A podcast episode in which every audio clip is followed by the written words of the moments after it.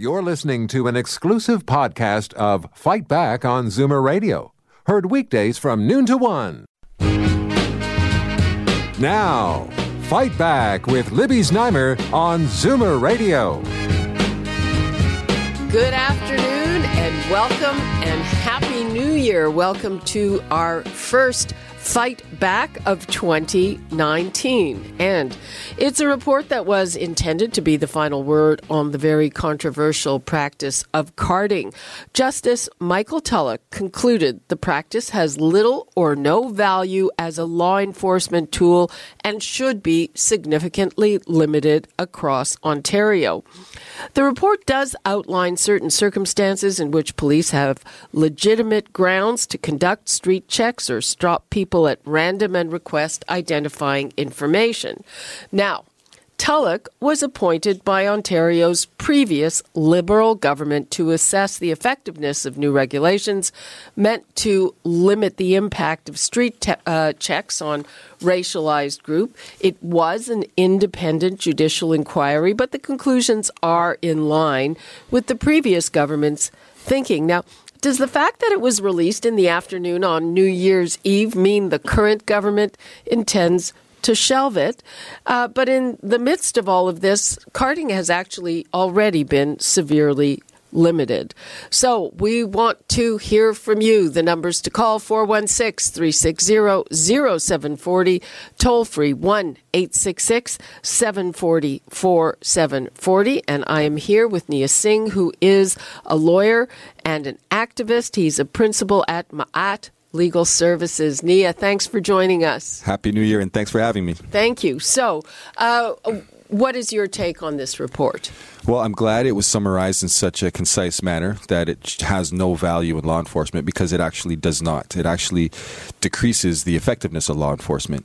What you have is arbitrary detention of innocent civilians, and that's not acceptable in Canada or North America. And so the fact that we have a justice who's reviewed all the data that's come in is just confirming what the community has always known that racial profiling is prevalent in Canada, it's prevalent in the GTA in Toronto, and it has to be stopped in all the years of activism and work um, through the media, through Toronto Star, through other lawyers, through other community advocates, we finally got to a point where it's been acknowledged as a destructive practice. We've seen the data from the Toronto Star, and now we understand that it has to completely end. But what I really want listeners to understand is please don't misframe the actual um, instance of street checks or carding. It seems like people always think it's related to a criminal offense, and which is completely false. Just think of yourself going to the store, walking down the street, shopping, minding your own business. This is when these interactions take place. Okay, so we know obviously some of them are very bad, but this is the argument that I keep getting. Yeah. Um, so we've had an increase in gang violence here, and what some people are saying is that part of the reason for that is that these thugs are no longer worried about being stopped, so they carry their guns in places where they would not have carried their guns otherwise. And if they see somebody from a rival gang, they start shooting, and it doesn't matter where they are. We've had little girls shot in playgrounds, um, and uh, really uh, shootings happening in places where they didn't happen. Uh, what do you say to that argument? That argument is completely dismantled when people look at the height of the summer of the gun in 2005. Carding was active and alive at that point. Yet we had 89 murders, I believe, in that year. Um, so they cannot equate violence, shootings, possessions of firearms with carding because people who commit crimes and who are carrying guns illegally are going to do it whether there's carding regulations or not. That's the reality. Um, police have tools to investigate. They have tools to tap phone lines if there's suspicion. They have tools to stop people and question them if they're suspected of a crime. But if you're just a person walking down the street or just a person in a car, there's no reason for you to be suspected of the crime based on your appearance, which is usually related to the color of your skin. And that's the problem with carding. So the fact that people say there's an increase in shootings, increase in shootings are happening because poverty is increasing. Increases in shooting are happening because education, people are getting kicked out of school more.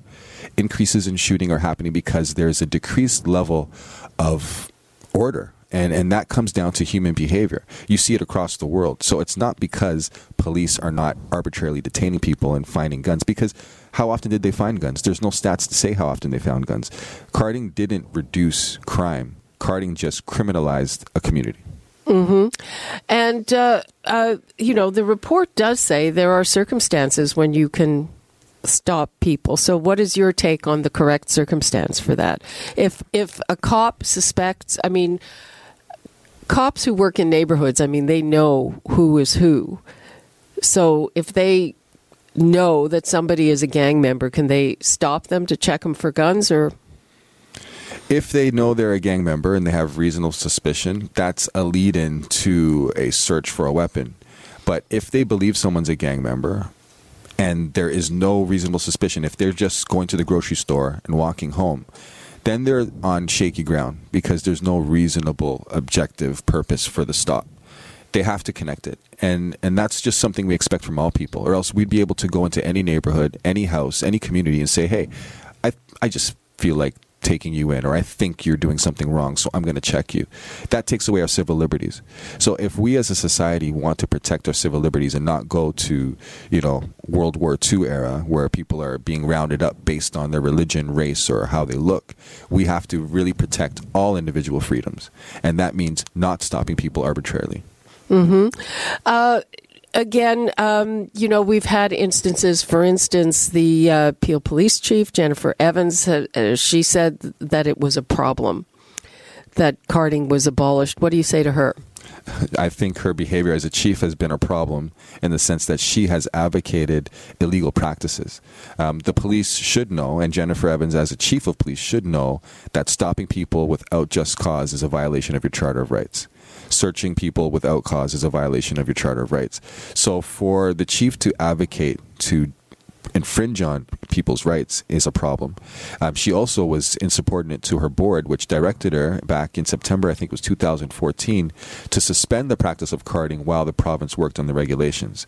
They passed a vote four to three in favor of suspending the practice, and the chief refused. So I can't take the words of a chief that refuses orders from her board and is denying the fact that racial profiling exists to, in order to justify something. The police chief in Ottawa also is a fan of carding all police chiefs unfortunately seem like they're going to be a fan of it. Well, not not Mark Saunders in Toronto. Well, you know, I like Chief Saunders, but when he first became chief, he was supporting carding and and you can see newspaper reports about that. But he has since then changed his view. It, it, it seems like he's changed his view and become more open to understanding that the police culture has to change. And he's introduced the transformational task force, which now, unfortunately, the association president and has been uh, uh, in opposition to the transformations that he's bringing in. But even with the Ottawa Police Service, um, they they may be in favor of carding, but it's I would say it's lazy policing. It's lazy policing because if you think you can going to go into a neighborhood and look for all the young black kids, and because they don't know their rights, they don't have money to afford a lawyer, they're not going to complain about you, and they're not going to resist your illegal attempts at searching them, then that's lazy policing. I don't see police officers going into fraternities of high end universities and colleges where rich kids are, where they're doing drugs, cocaine, or whatever they're doing illegally. I don't see them trying to stop them without just cause. So why should they target other communities? And I think again, lazy policing because they know that those communities don't have um, the means, and it's primarily the African Canadian community and the Indigenous community across Canada that gets targeted for this. And if we look at historically, it's those two community groups who have been oppressed by the crown or by the American government over centuries, and it results into discrimination, lack of education, lack of opportunity. And then, yes, those communities may be plagued with more situations of crime, but wherever you find poverty, but there's also, crime. I mean, black on black violence is a huge problem. Sure, and, and white on white violence is a huge problem. No one ever questions a white person when they kill another white person and say, "Oh my gosh, it's white on white violence." But every community has violence within their own community because they seem to be more susceptible to interacting with their own community. So, black on black violence is a problem, but it's nothing different than any other community. The reason why it's such a problem, why it's so highlighted, is because we understand the black community has enough problems as it is. There's problems with education, with employment, with just racism in general. So when they see a community turn on itself, um, it's it's puzzling. but it's all due to internalized racism. And and but we have to remember we cannot point out black on black violence and not acknowledge white on white violence or Asian on Asian violence or any other community that inflicts violence on itself. In terms of the politics of this, this report was commissioned by the previous government, and uh, as I said, it was uh, released, definitely released at a time uh, when it was likely to get buried. I gather there is going to be a, a news conference on Friday, but really it was released on. Uh, in the afternoon on New Year's Eve, ahead of a stat, uh, what do you think the I mean, what do you think the politics of this are going to be? Unfortunately, it'll be brushed under the rug. Um, it's probably not going to get the exposure that it deserves. But when it's going to become an issue is when the, the government, the conservative government, if they choose to do so, tries to introduce legislation um, making the st- practice of stopping people without cause legal. And that's when it's going to really hit the fan. And I, I hope that they don't do that, but it seems like that's what they're inching towards. Um, the government, Doug Ford, Premier Ford, keeps mentioning removing the handcuffs from officers, and officers don't have any handcuffs on their duty. Um, they have uh, they're very well trained, they're very well compensated, and they're very well resourced, and that shouldn't be an issue that we're trying to expand powers of police when they already have maximum powers. What we should be trying to do is hold police accountable for any infringements because that's how you gain trust.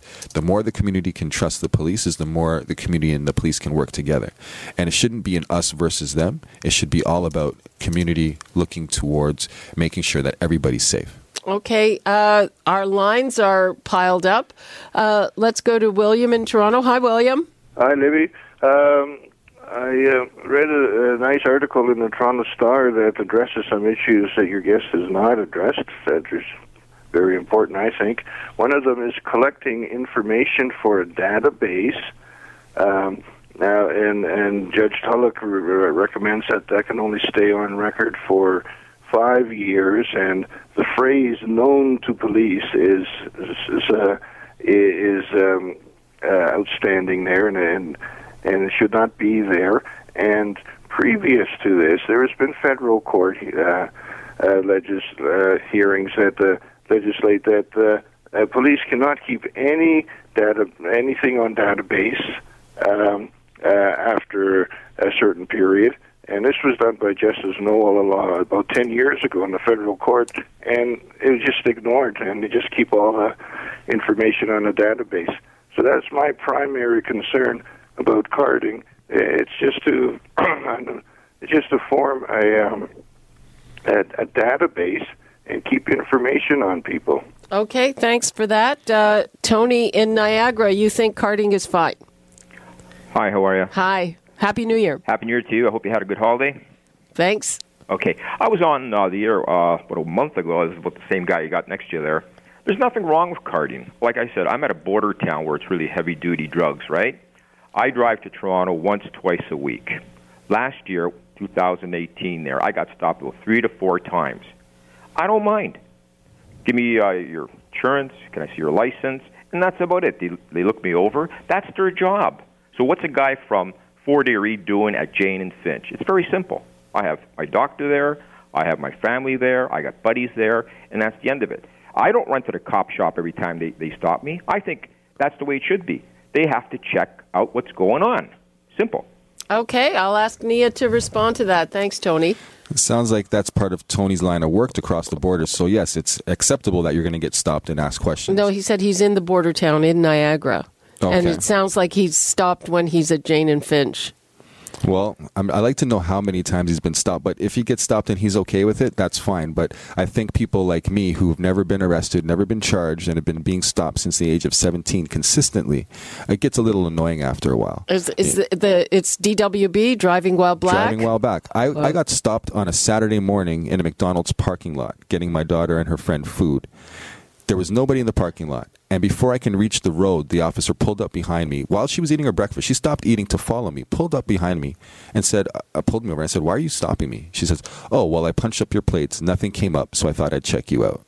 And Really? Oh, yeah, yeah. Meanwhile, my daughter's crying in the background because she's so scared because she's seeing the police stopping her father. And I'm getting upset with the officer because I'm like, It's a Saturday morning. The sun is out. I'm with two children in the car trying to get them breakfast. Like, why are you stopping me, right? And that's just one example. So people who don't live in the skin that I'm in, or the skin of indigenous people, or people who experience poverty all the time and aren't experiencing the harassment, really don't understand what the stopping's about. If every uh, interaction was a simple, "Hey, sir, can you can you show me some your re- registration?" Because when you're driving a car, you have to show your license, Yeah. registration, insurance. That's accepted. But if you're just a passenger in a car, if every time he was stopped and his wife or his girlfriend or his friend were asked questions and pulled out of the car and searched, I think he'd start to get uh, annoyed with it. So, what the listeners really have to understand is the difference in experience between um, not being stopped because of race and being stopped because of race. Okay. Diane in Toronto. Hi, Diane.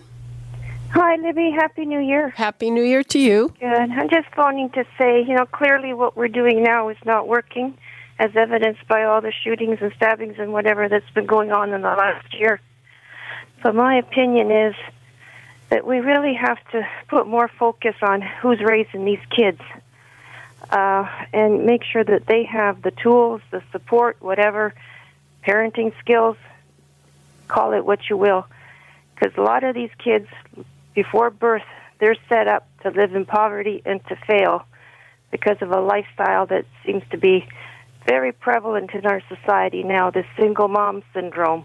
I want to be a single mom. That's fine if you can afford it and provide the support your child needs, do it. But when you're substituting the taxpayer for a spouse and you're looking for handouts, these kids don't have a chance from day one. So the focus has to be put on before they're born. Okay. That's- Thanks, Diane, for that. Yeah, I agree with Diane, and um, she makes a really good point. And and the real fact is, we also have to look at the school system, because when the kids aren't at home, they're in school, and the highest proportion of, of suspensions and expulsions is within certain communities. It's disproportionate. When you suspend a kid from school, you're taking their opportunity away from them. You're making it so they feel alienated, and then they start to get used to not being in school, hanging around with other kids who aren't in school. Petty crimes turn into more serious crimes, and that's the school to prison pipeline that we're experiencing right now. So, yeah, but on the other hand, people who are very disruptive in schools or violent in schools uh, disrupt everybody else's education. Definitely. But as the contractor for the last year for school suspension expulsions, the majority of them were minor behavioral issues, just as language or just attitude. Very, very, very minuscule amount were due to actual violence. Okay, now callers, hang on. Uh, we're going to be going to Ross McLean in a moment for a different take on this. But in the meantime, Knia Singh, what would you like to leave us with on this report? I would like people to just be very open minded and understand this is a situation that's been happening for years, decades. It is based on race. The community is not imagining it. I don't know how many documentaries or reports or things we have to see to understand that there is a cultural problem with police and Indigenous and African Canadian communities. And what we need is the community to say, police do their job correctly. And then as a community, we need to support those who need the help from us. Okay, Knia Singh, thank you so much for being with us. Thank you, Libby. It's been a pleasure. Okay, appreciate it. Uh, and uh, I'm going to bring in Ross McLean. Hey, Ross. Hello. Hi, Libby. Hi, how are you? I'm good. Good. So, Ross, what is your take on this report? Well, I've been on hold here. I've only been able to listen to the last couple of minutes of, uh, I guess the guest was Knia Singh that you had on. Yes, uh, he's Right. actually still here listening to you. So, okay, right. Go ahead. So I was able to listen just to the last half of what he was talking about. And uh, look, the way the, the position he's taking it from is uh, I don't agree with it at all. He wants to say that every time he was stopped, it was simply because of the color of his skin. He wants to say that racism exists uh, on all the police forces and is well established. Uh, that's not true. That is not true. That is that's an overgeneralization he's basing on anecdotal information that he's working with. I, you know, I can tell you even way back in the day when I was doing the job, I used to get people tell me you're only stopping me because I'm black. They had no idea why I was stopping them. They don't know the information on the other side of the uh, on the other side of the glass when they're being spoken to in their car. So to make these vast generalizations to say that this is a problem, I, I don't buy it. Okay, well, uh, you know, um, that probably was a generalization, but I think it's safe to say that there is a certain amount of, of racism in the police force because there's a certain amount of racism in society. Uh, no, you know what? It, it's it's interesting to put it that way. Once again, that sounds very general, and it makes it sound like on the police force people tolerate having racists from the police force because that's what they deal with. I will tell you that the police officers that I worked with, police officers that I know, police officers that I talk to, they don't tolerate racists. They've got no time for it, and in fact, they would deal with it with it themselves if they thought it was a problem. So the fact that someone wants to claim there's a problem doesn't mean that there is a problem. You want to look at the problems that I'm seeing uh, within the community, and I've seen them and I've talked to them. I've talked to the victims of stray bullets, of, of being shot, people who are ending up as paraplegics, people who don't walk great again, mothers who've lost their their sons, and, and those sort of things that are going on that are happening to people in the black community.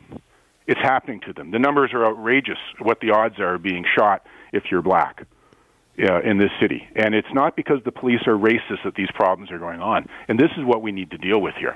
Okay. Uh, so let's m- move on to the meat of the report, which says uh, this practice is a problem and it should be severely curtailed. And it already sure. has been severely curtailed. Well, it has been severely curtailed, and we've seen the results of it and we have the results of it. And you know, the report by the by the justice, as I say, if you read his conclusionary summary line that he put in for it, it's a very it's a very cleverly worded lawyerly line that sort of defines carding as saying if you're just randomly stopping people for no reason that's arbitrary and you're just doing it, that would seem to have no effect on policing. Well, you know what? There isn't any police officer anywhere that doesn't agree with that. Chief Saunders in Toronto agrees with that. When you're doing uh, carding and you're checking people and it's done properly, it's not done randomly and arbitrarily and for no reason. And when you do do it that way, it is effective. Uh, uh, presumably, yes. I mean, uh, Knia Singh was telling us about being stopped randomly. I know people who've been stopped randomly, so I don't think you can say well, that random, that never randomly, happens. Libby, in their opinion. As, as, I heard Knia at, at the end there saying, he was in a McDonald's parking lot and the police didn't understand all of the background that he was there with his daughter and she was well he doesn't really know why the police came up and talked to him. I'm telling you if i'm a police officer i'm looking at a suspect who may have been involved in something and i'm checking someone out and they say to me why are you stopping me? I'm not going to tell them that i'm looking for a car looking like this and a suspect that looks like this and everything else in case that's the person i'm dealing with for one. So the fact that it appears random to him is only because he doesn't necessarily have all the information.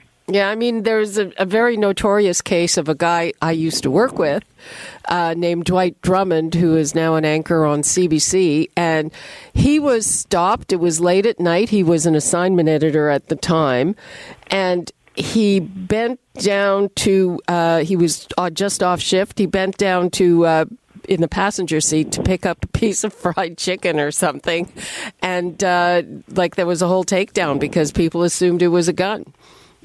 I mean, you know, stuff like that does happen. Yeah, and you know what? Uh, police officers do get shot. People yeah. do commit crimes. They do resist the police uh, if they are doing something wrong. And you have to take those sort of things into consideration as well. To, to say that the police are absolutely perfect with every investigation they do while they're working on behalf of the community, particularly in high crime areas where there's mass victimization of people and there's really violent offenses. I mean, that's pretty tricky territory to be working in, Libby. Okay, I'm going to let Knia uh, respond to that, so let's just hear what he has to say. Good afternoon, Ross. I just want to say that um, I have a lot of respect for police officers. It takes a lot of guts to put your life on the line daily. And I've met quite a few many good police officers, but I've also encountered ones that weren't so good. So I'm just curious for you, knowing all this data exists, all these reports have taken place. You have a lawyer here speaking to you as a 44 year old man who's lived in Toronto his whole life, doesn't have a criminal record, never been charged, and I'm sharing with you my experiences about being targeted by police based on my color. What is your resistance to accepting the facts that racism exists within the police force? You're telling me, I'd like you to prove that assertion that a police officer pulled you over, arrested you, or did something to you, and you said, Why are you doing this? And they said to you, We're doing it because you're black.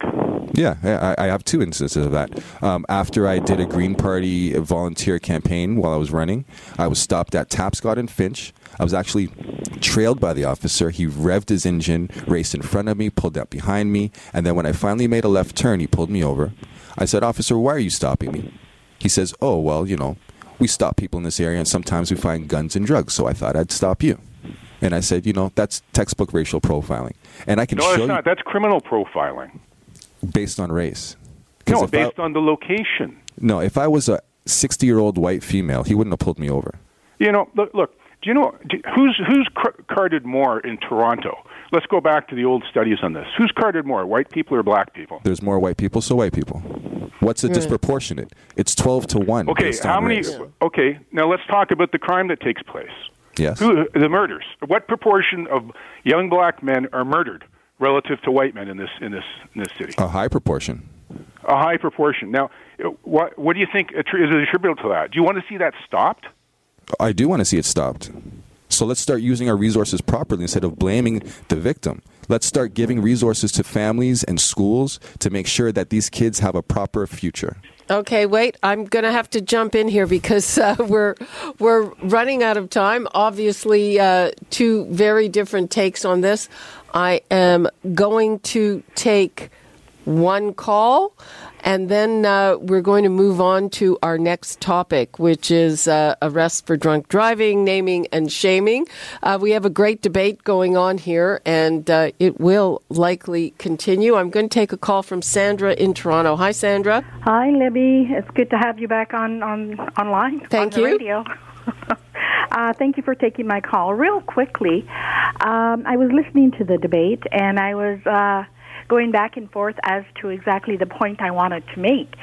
And I want to make the point that it definitely is racial profiling by the in my opinion, by the uh, the police department when it comes to minorities. My son is first First Nation, and he's in. He went. I'll just give you an incident. He was a university student, and he also went to a uh, DeVry. He was driving his vehicle middle of the afternoon, pulled into a gas station, and he was going to fill up his gas tank. At this point, he was uh, wearing his hair real long, and he had one single braid down down the back of him. A police cruiser was fo- following him, and for no reason other than he could figure out and we could figure out was they stopped him because of that braid. And what happened was when he was getting ready to put the gas tank into uh, the nozzle into his gas tank, the police officers both grabbed him by each of the arms, banged him over the top of his trunk of the car, took out his uh, personal identification, and said, "Hey, where'd you get this ID? Where'd you get this ID?" It was his post-secondary ID, and at that time he had his, he was wearing his hair short. So uh, the only thing uh, he could think of to say, like he was shocked, and the only thing he could think of to say was, "Hey, that's me, that's me," and they were saying, "No, you're lying, you're lying," because they could. It, it, it sounds stupid. It sounds like something out of a television drama or a show or something, but it does happen. Until it happens to somebody else, you cannot say it doesn't happen. It does happen. I'm not saying all the police department, but there are those few people who do do that. Okay, Sandra, thank you for sharing that story. Thank you. Okay, so the debate continues. Um, I think it is fair to say that it does happen. How much it happens, that's a debate. Uh, Ross has some excellent points, and um, still not clear if uh, you know that increase in what we're seeing happening on the streets is related to this. I'm going to have to wrap it up there. Thank you so much, Ross McLean. Thanks for joining us. Thanks, Libby. Okay, and thanks again, Knia Singh. And thank you, callers. And remember, Free for All Friday is coming up if we could not get to your call. We've got to take a break now. And when we come back, we're going to talk about uh, drunk driving, another big problem in society. And uh, York Region is handling it by naming and shaming, among other tools. And this amid increased penalties for drunk driving. We'll be on that when we return. You're listening to an exclusive podcast of Fight Back on Zoomer Radio. Heard weekdays from noon to one.